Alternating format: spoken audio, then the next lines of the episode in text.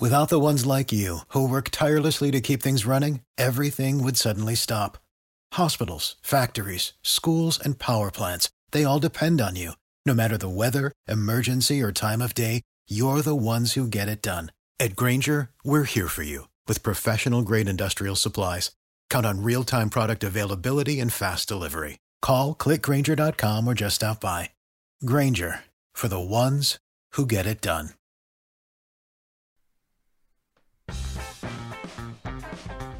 Welcome, everyone, to Monday Match Analysis. I'm Gill Gross. Novak Djokovic has reminded everyone once again why Rod Laver Arena is his house. He defeats Daniil Medvedev in straight sets 7 5, 6 2, 6 2 in Sunday's final, and I am here to take you through the match, the keys, and the major takeaways that that can be drawn from what was another masterpiece on a Sunday in Melbourne, something that we have seen time and time again from Novak Djokovic. Came into this match as the betting underdog, and it did not go how I thought it would go uh, um, in terms of how straightforward it was, and it, it didn't go how uh, most people thought it would go. Just like uh, a couple years ago, two years ago, uh, Djokovic Nadal in the Australian Open final in 2019. If you'll remember, a very hyped up match, a lot of uh, a lot of excitement and a lot of uncertainty that people felt coming into that match, and then it turned out it was pretty pretty simple. And for that matter, the same thing happened at Roland Garros last uh, last year only the reverse. But we are here to talk about Novak Djokovic's incredible, uh, comprehensive dismantling of Daniil Medvedev. It is one of the four very special days of the year for me. The Monday after a major. Oh, how I love it. In fact, I, I normally like to uh, celebrate uh, after the Australian Open when I don't get a lot of sleep with a, a late night espresso. So here we go. Cheers to everyone. This is for the listeners here. A little bit of espresso before we get going. And I will uh I'll save the rest for uh when I need it, about halfway through. So, here's what I want to start with. Um I want to start with why this match went in a surprising direction. And that doesn't mean that it's surprising that Djokovic won. It doesn't even mean that it's surprising that Novak Djokovic won easily. It doesn't mean any of that. It means that this match looked different than any of the previous meetings, or at least the key previous meetings between these two players. And to understand why this match was a lot easier for Djokovic, you first have to understand why the match was different. So for that, let's go back for a second and and just kind of remind ourselves how this matchup has played out in the past because it's going to be important uh, in order to point out a key difference here. The first um, was the 2019 Australian Open uh, meeting between these two, and in that one, uh, they very much engaged physically for two sets, uh, and they played at a very high intensity. And by the end of that second set, after that tiebreak, it was one set apiece, but Daniil Medvedev had nothing left, and Djokovic could then cruise to victory. At the ATP Cup, Djokovic jumped on Medvedev very, very early. It was not a physical set, and they did not have to play very long uh, in that first set. And then for the next two sets, they maintained a very high level of intensity. They were able to do it. Then last year at the ATP finals, when I'd argue Djokovic wasn't in ideal shape and in a round robin match at the year end championship wasn't uh, carrying a lot of motivation, but still, regardless, the same pattern persisted. Seven games, intense, physical, grueling, animalistic rallies. Uh, and it was not maintained. This time it was Novak who disengaged mentally and decided that he wanted no part of the brand of tennis that the matchup was offering, and Medvedev cruised to victory. So, in all of the previous meetings between these two players, it had been kind of a, a collision and then whoever came out of that collision in better shape could then roll on. But they could not maintain the intensity that they were capable of for the entire match because it was just too darn physical. They're great defenders, they're consistent players, they move incredibly well. It, the rallies were long. But if you go back and you watch those matches, um, when it got physical, there seemed to be a mutual agreement. There seemed to be a resignation between the two players that they were going to play long rallies. And at times, it seemed like neither player was really looking for a way out. Now, sometimes that's okay. And in fact, you know, you don't want to. Uh, you know, you don't want to sacrifice shot selection and you want to stay patient. And those are all good qualities and good things. But this match um, was a little bit different. Australian Open Final 2021. Djokovic decides that he does not want to go that route. He does not want to do equal work as Medvedev he sees an opportunity in burning Medvedev's legs out. He feels that he has an advantage in early baseline aggression, and he plans on using it. And that is what he did.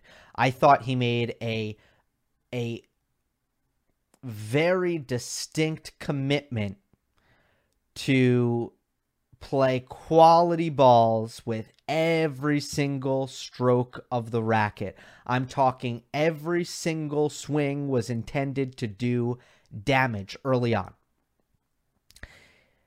It was as if to say, I'm going to make sure Daniil Medvedev is running, and I'm going to make sure Novak Djokovic is not. And that might seem obvious. That might sound like uh, a foolproof strategy, but it's not because there's downsides. And Djokovic grappled with those downsides shortly. It was in the long term in which that paid off. Daniil Medvedev made uncharacteristic mistakes in this match. You might say he didn't play well. Well, while there were certainly missed opportunities and it certainly was not his best performance, I think that most of the things that Medvedev did wrong in this match can be traced back to things Novak Djokovic did to him at an earlier point in the match. That's what I think you'll find. And there are always those swirling questions. Did Djokovic play incredible? Did Medvedev play horrible? And again, I'm going to take, uh, as I always do, to be perfectly frank, I'm going to take a nuanced answer to that question. I'm going to say every at every step, uh, at every turn where Medvedev was bad, I can go to an earlier point in the match and show you something that influenced uh, that result. And I'm going to get into that. Um, why was this match different, though? Novak made sure of it. It's very clear in my mind. Djokovic had a, a clear plan to dictate at all costs. Um, he was he was not going to let himself get pushed around. And I was impressed with the execution that that he was able to to bring uh, to this game plan. And and how was he doing it? Well, I, I think that um, his ground stroke speed was incredibly impressive. His depth was incredibly impressive, and I, I don't necessarily think that he was you know, changing direction at, at an incredibly high clip. clip. In fact, uh, I think that he was playing rather safe directionals, but swinging, especially on his forehand side, really, really hard. And playing that high margin aggression cross court, but really opening up his shoulders and clocking the ball at Daniil Medvedev's weaker side for the most part, his forehand, and also mixing in the drop shot. He hit um, six or more of them in the first uh, set, and some of them may not have worked, but I think Novak was okay. It was run, run, run, run, run. There were drop shot lob combinations. Uh, there were just tons and tons of of dictating points by Novak, and they it wasn't happening the other way. It just simply wasn't. There were even uh, there was a game in the first set where Djokovic went down and didn't put any returns in play. Why? Because he decided, well, I'm up in the set. I like how this is going. I'm not going to let Medvedev run me around. I'd rather get back on on to my serve and move, move go back to moving Medvedev around. There was a point in the first set where Djokovic probably there was a ball that he could have tracked down and he was down 30 love and he decided not to. There was a conscious effort. He said, I am not going to be first to burn out my legs here like I was um, in some of the previous meetings that I've had with Medvedev. I am not going to kill my legs. It will not happen. He will be feeling it in his legs at the expense of errors. At the expense of errors. At 1 3, Djokovic got broken back.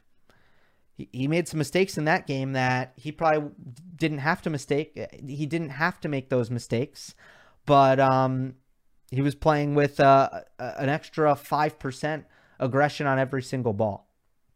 So that was key. Um, and it paid off a little bit later. But I want to start with um, talking about something that Djokovic has done in many, many, many Australian Open finals in a row now, four in a row. Four Australian Open finals in a row, Djokovic has gotten off to this unbelievably dominant start. Three love in his last three, no, his last four, sorry, Australian Open finals. Andy Murray, he went up five love tw- in 2016 in that final. Rafa Nadal, 2019. Well, he went up three love, and then and then uh, I think he he went up four one. Did he win that first set six one, something like that? Um, or was it was it six? Let me check that real quick. Uh, Dominic Thiem he went up three love on. Thiem ended up making it a little bit more interesting, I think, in that first set, but he he got off to that start. And now here, uh, Daniil Medvedev. Now he he ended up uh, getting back to three games apiece, but it was also a three love uh, lead for Novak Djokovic early. I think there are a couple reasons for this, but it was especially key in in this matchup. Yeah, it was a it was a bagel first set, six love for uh, Djokovic over Nadal. Um,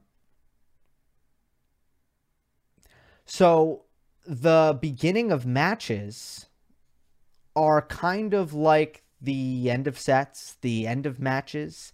There's an incredible amount of tension at the very beginning of a Grand Slam final. And Djokovic tends to cut right through that tension and impose his will right away. He actually did a similar thing to Dominic Thiem in last year's final, going extra big and taking extra risk to try to make Thiem feel uncomfortable off the bat. Because the last thing you want to do when you feel really, really nervous is take big, big risks. And Djokovic tr- uh, attempts to capitalize on that passivity uh, in, in his own way. But in this match, there was a different twist to that, which is that Djokovic was just going to the Medvedev forehand over and over and over and over again. And look, very simple reason. He felt, look, if if Medvedev is going to be feeling stress right now, if there's going to be pressure on Daniil Medvedev, well, I know what side is going to break down if Medvedev's going to be a little bit tight in the right arm. It's the forehand side. So Novak was going there over and over and over again. I'll show you this point right here at, at 15 all.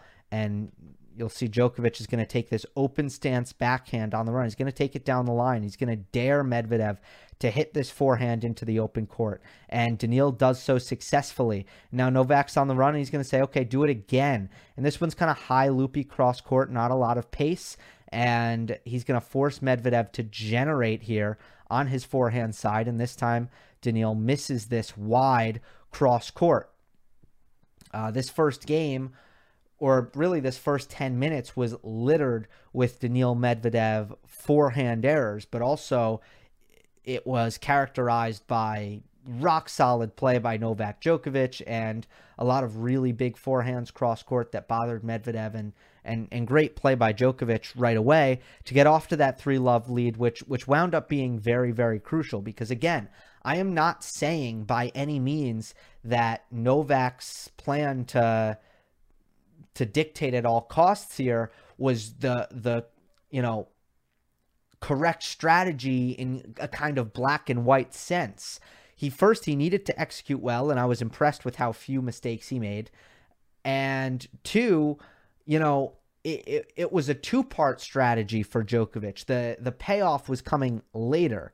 Um, so because he was able to give himself that cushion early on by managing the nerves, attacking the Medvedev forehand, drawing errors off that side very, very deliberately, he gave himself that cushion to have that loose game, which he did at 1 3. Without the ones like you, who work tirelessly to keep things running, everything would suddenly stop. Hospitals, factories, schools, and power plants, they all depend on you. No matter the weather, emergency, or time of day, you're the ones who get it done. At Grainger, we're here for you with professional grade industrial supplies. Count on real time product availability and fast delivery. Call clickgrainger.com or just stop by. Grainger for the ones who get it done. As this first set wore on, Medvedev began to serve better and also hit his forehand better. But at the end of the set, um,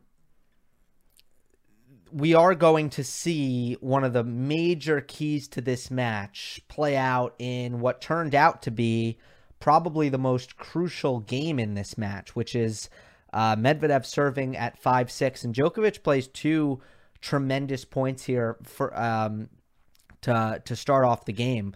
A bunch of big forehands at love all, sustained aggression, finished with an inside in winner.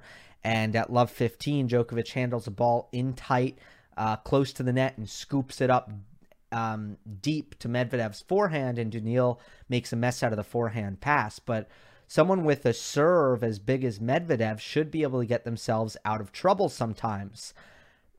The key is how he didn't. And it has to do with Medvedev being more uncomfortable than Novak. Uh, playing early aggression behind his serve, the plus one game. So here we have a love 30 point, and Djokovic is going to hit a, a stretch return, really. On the full stretch, he's going to block it high in the air.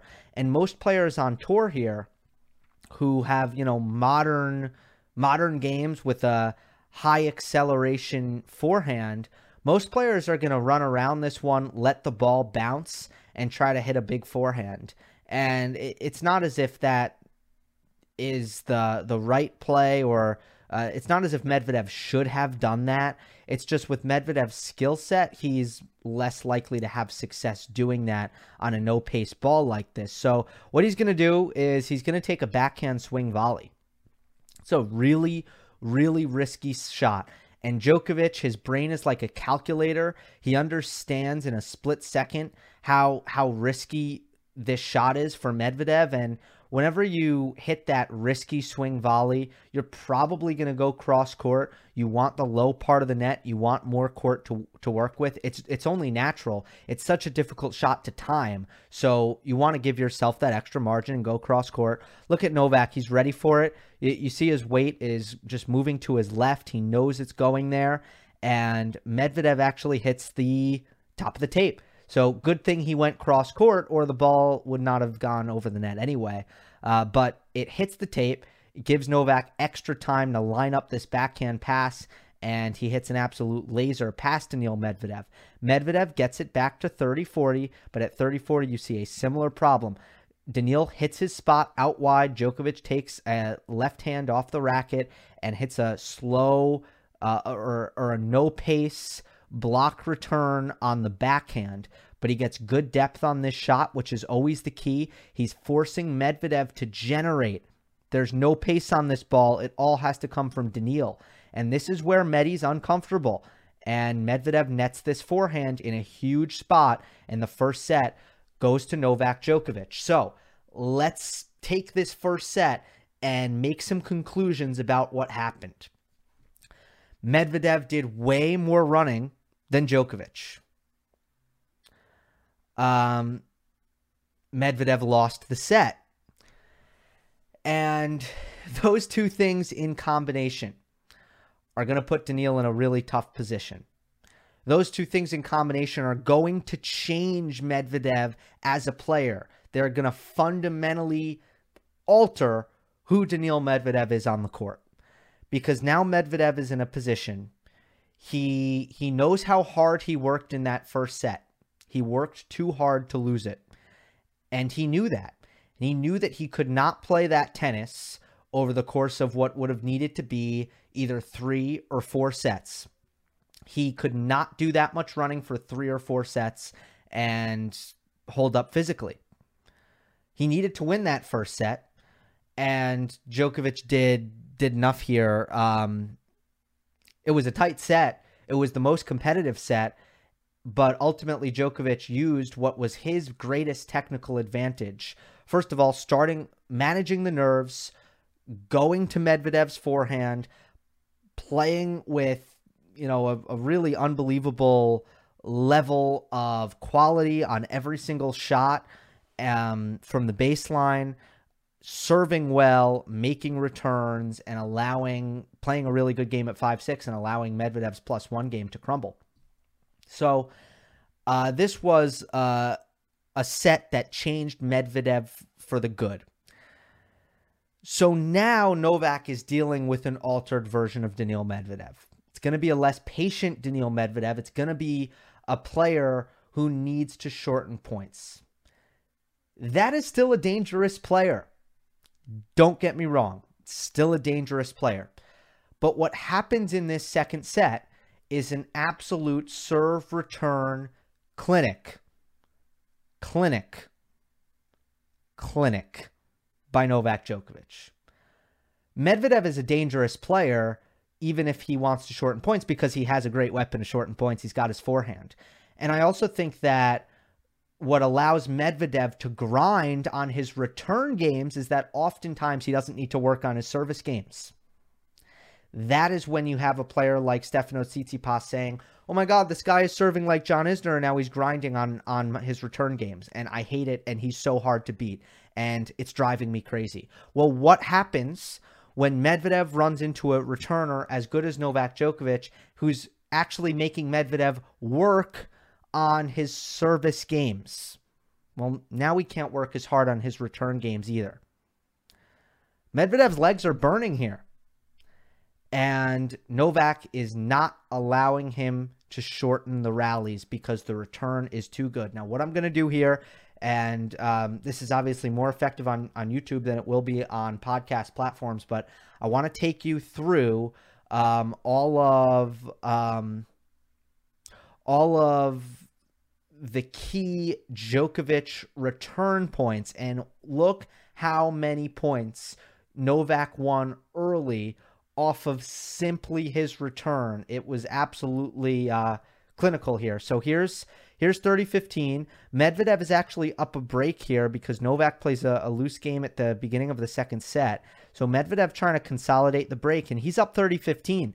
Um, this return right on the baseline to Medvedev's backhand. He nets this. Now we skip ahead to 30 all. Daniil, for the most part, hits his spot here. This is my favorite return of the match, probably by Novak.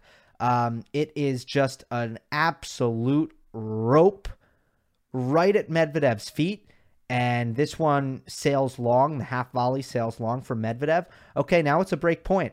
And Djokovic gets a second serve to work with here. He takes a, an aggressive second serve return cross court. Medvedev digs it out, but Djokovic is in a great position now to open up with his forehand. This is the shot that Medvedev doesn't really have at the same level that Djokovic has. Now Medvedev on the run on his forehand side and he hits it long. Let's skip ahead later in the set. Now we're on serve after Djokovic gets the break. And now Novak goes to uh, the more passive block return and by the way, I want to point out one thing that's very important about this 1 2 game. Novak played a lung busting 24 shot rally at Love All to start this game, moving Medvedev on a string. Again, this is key. Without this long rally at the beginning of the game, Medvedev is not going to miss the shots that I'm about to show you Medvedev miss. Uh, nonetheless, 15 all. This is a, remember, this is a block return by Novak, and Medvedev misses a first ball backhand. Now, um, 30 all. This is a second serve return by Djokovic. Kind of middle of the court, nothing special. He gets it to the side that he wants to get it to with with Daniil and Medvedev hits this first ball forehand long.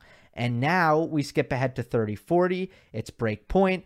I believe this is another second serve return. Djokovic goes hard cross court, and Medvedev looks to over. He's way overly aggressive. He looks to change direction on the first ball, and he hits this one well in the doubles alley. You look at this game, and you think, well, that was the wor- That was a horrible game by Daniil Medvedev, and certainly there's a lot of truth to that. Medvedev missed three first balls.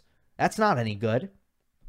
And uh, two of them were on second serve returns, or, or two of them. Uh, two of them he he didn't get his first serve in, and then um, they weren't unbelievable returns like I showed you at that Love One game, but clearly something has happened in Medvedev's mind, and he's totally out of his element. He is desperate to shorten the points. And this was a theme now for the rest of the match. And it goes back to how the first set was played with Medvedev doing way more running than Djokovic. The combination of Medvedev looking to shorten points and the level of Novak's returning, which was outstanding, was a sure recipe for breaks of the Daniil Medvedev serve. It was a, a, a guarantee it was 100%. That was just how it was going to play out here. Now, I'm not done on the Novak return, okay? Watch this now. Uh, looking to close out the set. Well, actually, Medvedev serving to stay in the set, and he's down 15 30 here, and just a pair of ridiculously good returns here. This one, again, about a foot in front of the baseline. It's hit very hard to Medvedev's backhand, and Daniil floats it just long. And now at 30 40, this is a statement second serve return. It's not a it's not a very good second serve, but Djokovic uncorks on this forehand. The timing on this is beautiful and he basically paints the baseline with uh, a forehand return that probably was faster than the serve itself. And now Medvedev is facing the back fence. He's facing the wrong direction. It's an embarrassing screenshot. It's good for Djokovic. And that is how the second set ends. And I want to make one more point about the, the final two second serve returns that Djokovic hit here at 2 5. The beginning of the third set was a Medvedev two double fault game. And again, Medvedev went up an early break in the third set. It's another example of what we talked about. Every at every step of the way where you could say Medvedev was awful, Medvedev gave it away. You could point back to something earlier in the match that led to that to those mistakes. In this case, the context that Djokovic was absolutely obliterating Medvedev's second serve was part of the reason why he was double faulting at that one love game in the third set. Um, with that being said, it is, you know, Djokovic certainly exposed one of the shortcomings in Medvedev's game. His kick serve needs to get heavier. His kick serve is not heavy enough. And against most players, he gets away with it because even against a player like Andrei Rublev, who I've noticed tries to attack Medvedev's second serve, uh, Daniil can quite easily just accept that pace and then get back to neutral.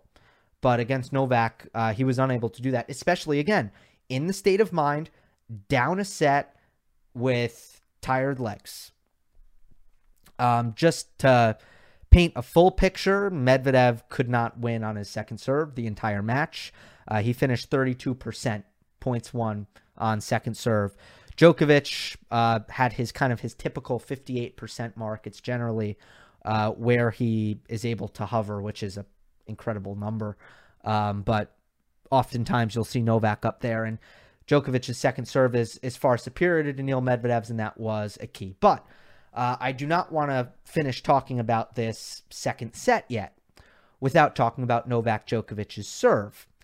And well, let's let's get to the screenshots first. Uh, if there was one point where Djokovic was in trouble, and there were, I think at one all and two all, there were some mini chances for Medvedev, and he didn't capitalize on them. But this was the first time that he was, you know, re- really uh, legitimately two points away from the break late in a Djokovic service game. It was deuce here.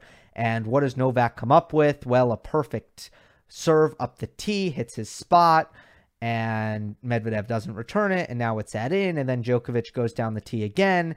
And Medvedev is on the stretch and he can't make this return either. And at this point, Daniil Medvedev smashes his racket because he finally got his chance. And what does Novak Djokovic do? He gets two free points. But the serving stats are a bit misleading in this match. Uh, Medvedev actually put in to play a higher percentage of first serve returns than Djokovic, but that again doesn't really tell the story because while Djokovic was very very comfortable uh, taking control of a rally off of the first ball, error free, high margin with aggression, Medvedev was very very unstable in that very same spot. So Djokovic was getting pay, was getting payoff from getting that first serve return in play. Medvedev was not getting the reward for that. So, you know, return and play, whoop de doo. That doesn't win you the point. Now, that's that's kind of what I would say to that. Uh, aces in this match were six to three in favor of Medvedev. Again, it's completely misleading because Djokovic played better on his serve, and and it wasn't even close. And Novak befuddled Medvedev with how well he returned the first serve and how well he defended behind it. And, I got to say, it was quality of first serve return. I don't want to act like Medvedev just, you know, was missing plus one forehands in the middle of the court. As I just demonstrated in the screenshots that I that I showed you here in the second set, these returns were unreal. These returns were a level above what Medvedev had faced all tournament. And that is the reason why there was a significant drop off in first serve points won um, for this match when it comes to Daniil, Daniil Medvedev. Medvedev won 78%, 86%, 77%, 78%, 80%. 88% against Stefanos Tsitsipas in the semifinal. Against Djokovic, 69%. That is eight percentage points below any of Medvedev's previous opponents, and that includes Filip Krajinovic, who pushed him to five sets. So that is uh, just massively significant. And then um, let's talk about the Novak Djokovic serve. Um, Without the ones like you, who work tirelessly to keep things running, everything would suddenly stop. Hospitals, factories, schools, and power plants they all depend on you. No matter the weather, emergency, or time of day, you're the ones who get it done. At Grainger, we're here for you with professional grade industrial supplies. Count on real time product availability and fast delivery. Call clickgrainger.com or just stop by. Grainger for the ones who get it done.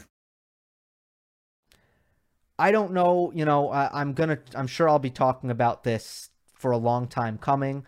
Um, but maybe this should have led the show today because this wasn't just about and this is a this was whole, all tournament long and again in this match Djokovic only served 3 aces but throughout this tournament Djokovic showed what his future is. And be in be in front of our eyes the pathway for Novak Djokovic's longevity is being paved.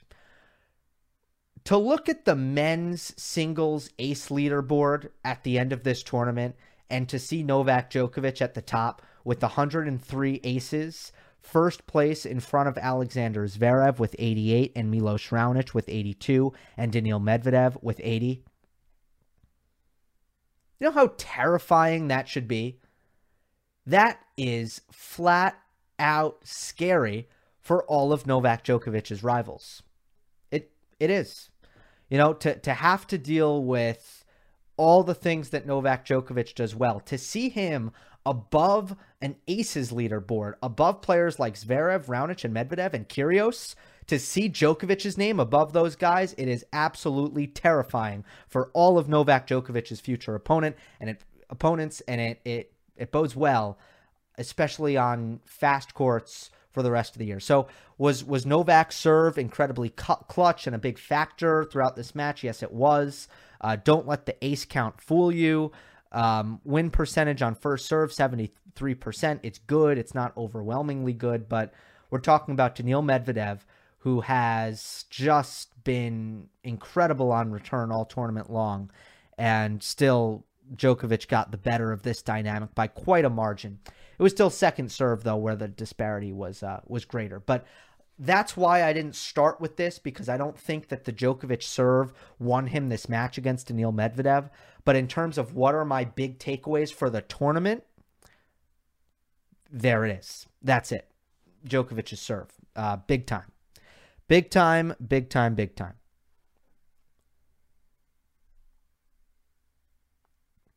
Um, so Medvedev did go away a little bit in the third set. He had no chance of coming back. He was down two sets to love. Uh, Novak fended off a Medvedev push, uh, serving at 4 2, and it was uh, just a incredible game by Djokovic on, on so many levels. So it's not as if Djokovic wasn't impressive in the third set and Medvedev kind of handed it over, but for portions of that set, Medvedev was quite frankly uh, panicking and, you know, too negative to really play his best tennis. Novak locked in, smelling blood, took control. I really don't want to spend that much time talking about the third set because the match was over. So again, let let's let's kind of summarize this in a concise manner and then I'll talk about um, some takeaways. I, I want to talk about Medvedev takeaways, and then I want to talk about um, big three slam dominance versus the next gen. And then I'll wrap things up. So, again, why was this match different? Why wasn't it as physical as we've seen it in the past? Why didn't it become this war of attrition? because Novak refused to let it become that. Novak didn't want it to be that. He didn't think it was his best chance of winning. So he upped the rally aggression and he he really made sure that every swing of his racket was delivering high quality um, outgoing balls. Incredible depth, incredible pace, incredible offensive intention. Uh, the result of this was that Medvedev did way more running, way more road work in the first set. And I think Novak did get his legs burning in the first set. I don't think that Medvedev got Djokovic's uh, got Djokovic tired at all. I thought that the the work rate was pretty one sided, even if the set was competitive. Again, you can watch that back. It's not that Medvedev wasn't winning points; it was how he was losing points right? So Medvedev might win points. His serve was very good in the first set. He might win quick points. He might win easy points. Djokovic makes an early unforced error.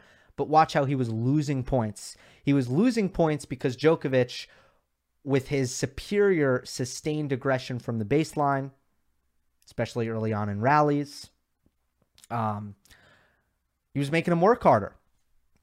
So, first 10 minutes, Medvedev, a lot more nervous than Djokovic. Novak gets to the three love lead. Then he implements that game plan. Medvedev does more running. Uh, at the end of the set, Medvedev's plus one play kills him, and Djokovic's return in, in combination. Second set, Medvedev's legs go. Now we have an altered version of Daniil Medvedev, which allows uh, Djokovic's return to really take control of the match. Uh, now Djokovic dials back the aggression, makes sure to get the balls in play because now he knows that Medvedev this new version of Medvedev really doesn't have what it takes to to play those long rallies over the course of the 3 to 4 sets that Daniil would have had to play in order to win the match. Serving and returning clinic in the second set, Medvedev could not come back from down two sets to love in in, in a best of 5 and um, that was really how the how the cookie crumbled here to use a just god awful cliche. Daniil Medvedev, let me let me take a second to just address kind of um, what we saw from him. There's a gap. There's a gap. There's a there's a learning curve, and um, something. One of these things needs to happen. There's a couple of options here. The best of five format against a, a, player as good as Djokovic, I, I, don't think it suits Daniil Medvedev. I'm comfortable saying that at this point. Um, and I don't think it's just an overreaction from one match. I, I really don't. Um, Medvedev either needs to become better conditioned or he needs to find a way to do less running. Um, there, it's kind of it's kind of one or the other because right now I do think that in a best of five format, Medvedev is, is in a position where he needs to win quickly. And if you look through his results at majors, even since his breakout, he is a, a really good front runner with great killer instinct, and he can really jump on his opponents. He has a great ability to to run away with matches, but I don't think he has the fitness or the play style because it's one or the other. Um, to actually win a four or five set match. And I think the fact that he lost the first set and his playstyle had to completely change tells you everything you need to know. Everything. You know, it, it means that the fact that there was panic in Medvedev after losing the first set just told you he could not sustain the playstyle that was required of him. Now, if, if he was playing someone else who wasn't Djokovic, who could get his first serve back with interest on a somewhat consistent basis, you could have had a different story. But he just can't get those free points. He needs to play, and he he doesn't have that. So it, the forehand either needs to become more reliable. He needs to find ways to finish points. That could be getting better at the net, getting better in the transition game um, improving the second serve. That way he can be aggressive off the second serve, not just the first serve. Uh, the second serve, he was on defense right away. Um, or he can get more fit. I don't know if if that's a possibility, if that's an option, but you know, perhaps that can happen because uh, right now there's a small margin for him. He needs to win quickly, in my opinion, or uh, or he gets in him, himself in trouble. But Novak Djokovic, really did make a statement here and announce that you know th- there's there's a gap. Um, some of it is technical, some of it is mental. We saw in the first set how mental it is. We saw with the uh, the first the the return and the first strike tennis, you know that that it can be technical and this um what I want to address to end to end the show is big three dominance. And, you know, we just saw uh, an, a dominant win from Nadal at Roland Garros. So then we saw now a dominant win from Djokovic at his house in Australia. And the the majors have, you know, not slowed down. And Dominic Thiem won when Federer had surgery and Djokovic got defaulted and Nadal wasn't there, right? Um, besides that, the big three have continued to have a stranglehold on on the majors. So I want to be logical about this to end the show, and I think that this was a, a match that perfectly kind of encapsulated what the differences are here in a major, and it's specifically potent. Why am I talking about this now? Because we just kind of saw an ATP Finals where Dominic Thiem beat both Djokovic and Nadal, and so did Daniil Medvedev, and then they met in the finals. And a lot of people were throwing around this changing of the guard thing. And look, you can change the guard, you know, in Masters and in in best of three, but Djokovic just sent you know another message that this is a different ball game, man. Majors are a different animal. It's a different beast. It's a beast that Djokovic has tamed now nine times in Australia, and Medvedev is not even close to um, obtaining the advantages that come with that pedigree.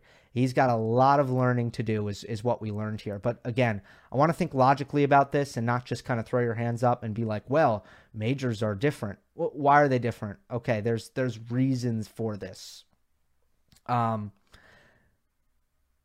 the first, I do believe, is the best of five format. And you just saw how this affected Medvedev. And it might affect different players in, in different ways, but changes the game. Totally changes the game. And it it really allows players like Djokovic, Nadal, and, and Federer to show off some of their best qualities, like their consistency uh, throughout the duration of a match, but also their problem solving skills and also the more sample size, the more the the um the the less volatility you have in, in a sample size. But um, you also have rest, and boy did Djokovic need it here. You needed he needed to to be healthy, and that was important. And you also have motivation and um, I just want to point out something that I think is really important, which is that Novak Djokovic did not devise a diabolical change in his tactics when these two played in the ATP finals. He did here. He did for this match. He didn't do it a couple months ago. They played and Novak did exactly what he had done in previous meetings, but he was like, well, I don't really care. I don't want to put myself through the suffering required to win this match. And by the way, as I said the word suffering, I, I, I realized that I forgot something with Medvedev. It's either learn to finish points quicker, get more fit, or learn to suffer more. Okay, three. Uh, I could only think of two. I knew I was missing one, and that jogged my memory. So those are, I think, the my three takeaways from this match. The three things that one of those three things need to improve for Medvedev to become a tougher player in best of five. Okay, back to Djokovic. Um, you know he he came into this match and decided I do not want the points to have the same makeup that they have in the past this time around. I'm going to change it up. I am going to commit to making his legs more tired than mine early on. I think even if I think Novak was willing to lose the first set. I really do. I think Novak was willing to lose the first set in order to make that happen. And he won the first set and then it was run away. Then it was run away. But um, the the commitment the commitment was there. The game plan cha- uh, change was there. Diminish Medvedev's legs, you know, alter him as a player and then go to work and then wall up and then be consistent and then play the defense and and tone back the errors um, which which Djokovic was really able to do quite well. Um, big big difference in the forehand just be, before I sign off here. Why not? Let's just go go to this because I just want to cite um, that statistic. Uh, Medvedev made 10 unforced errors excuse me, 14 unforced errors on the forehand to nine uh, winners. And sorry, Medvedev made 14 unforced errors to nine winners. Djokovic made eight winners to three unforced errors, uh, especially behind the serve. That was a, a, big deal in in the reliability. But anyway, I'm I'm uh, getting sidetracked here. I think that I've uh, covered everything that I wanted to cover here for uh, why Djokovic was able to get through this so comprehensively. An unbelievable forehand performance by Djokovic, an unbelievable serving and returning performance by Djokovic, a tremendous execution of a game plan which was different from previous meetings, and the result was a befuddled Daniil Medvedev who has improvements to make if he wants to have any chance against someone like Novak Djokovic in a best of five major final. Remember, Monday Match Analysis is available on all podcast platforms. I greatly appreciate all the positive feedback I've gotten over the course of the last two weeks. Um, again, if uh, if you are a podcast listener, if you're on Apple, uh, throw that uh, throw me a, a rating and a review. That's a big help. And I always appreciate when you share these kinds of things on social media. It's a big help. Word of mouth, help it grow. Uh, loving all of that. Um, my Twitter handle, if you want to follow me and you're new to the channel, is at Gill underscore gross. Um, uh, very exciting content coming your way uh, over the course of the next two weeks. I will talk to Steve Flink on Wednesday. I will do a mailbag on Friday because I know you guys are dying to, to hurl your comments my way. Hope you enjoyed. Don't forget to subscribe. I'll see you next time. Without the ones like you, who work tirelessly to keep things running, everything would suddenly stop. Hospitals, factories, schools, and power plants, they all depend on you. No matter the weather, emergency, or time of day, you're the ones who get it done. At Grainger, we're here for you with professional grade industrial supplies. Count on real time product availability and fast delivery. Call clickgrainger.com or just stop by. Grainger for the ones who get it done. Our house is a mess. On in. I'm Amber Wallen, internet comedian, plant queen, and host of your new favorite podcast, Fly on the Wall. Okay, that's pretty presumptuous to assume that this is going to be their favorite podcast, by the way. Like, come on, Amber. Anyway, that wasp that you just heard interrupt me is my husband. And co host Benjamin Wallen, also a comedian, and I host people at our home. I have a great wine collection in my cellar. Well, you it's not a mean the mini fridge? It's a mini It's fri- a mini yeah. fridge. New episodes of Fly on the Wallen drop every Wednesday. Listen in as we discuss relationships, books, and keeping our sweet baby kid alive while we make laughs on the internet. Subscribe to Fly on the Wallen wherever you get your podcasts.